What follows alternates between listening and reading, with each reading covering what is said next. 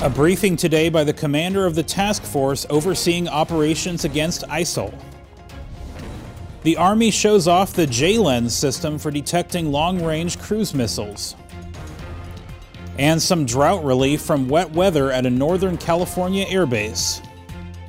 Welcome to DoD News Now. I'm Sergeant Adam Ross. The commander of the task force overseeing operations against ISIL says the terrorist group is on the defensive. Lieutenant General James Terry briefed reporters today at the Pentagon. He said one of the keys to success is improving the capabilities of Iraqi security forces, a coalition effort with the support of more than 40 nations. An offensively minded and trained security force backed by an inclusive government of Iraq is the key to future stability. As you know, we have been authorized an additional 1,500 U.S. personnel. They will serve in non combat roles to support additional advise and assist requirements and the building partner capacity effort. In addition, we anticipate coalition contributions that should produce at least an additional 1,500 personnel in these efforts. The general says so far nearly 1,400 airstrikes have been conducted to halt ISIL's project progress. The Army previewed next week's launch of the J-Lens Aerostat yesterday at Aberdeen Proving Ground, Maryland.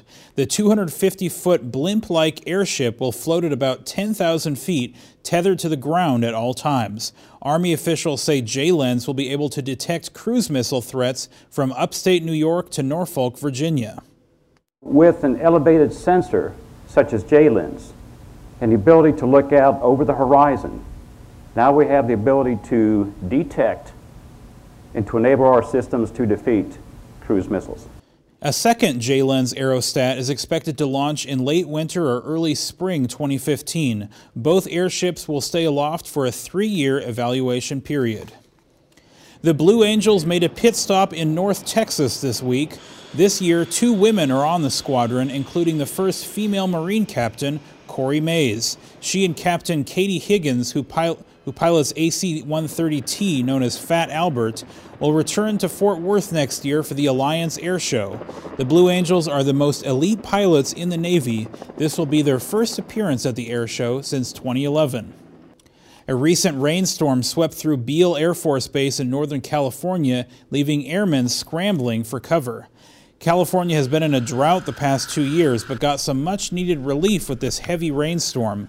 Beale Air Force Base alone received 3.48 inches of rain and experienced wind gusts of up to 55 miles per hour that caused trees on base to uproot. The storm didn't deliver much damage, but base personnel prepared for the worst. The Storms of this intensity, uh, specifically the one that hit us, usually form well off in the Pacific Ocean around low pressure centers.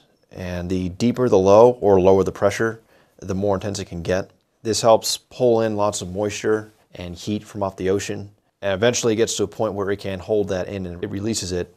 Uh, with the winds, we tie down aircraft. We try to put as many aircraft into the hangars as we possibly could. For the floods, what I know of that CE did was they went around to all the ditches and bridges and made sure that there was no debris in the drainage pipes. They cleared out that debris so the water could flow freely sandbag fill stations were also created so people could fill up their own sandbags. The storm helped, but officials say California would need about 20 more inches of rain over the next few months to get out of the drought. And that's it for this edition of DoD News Now.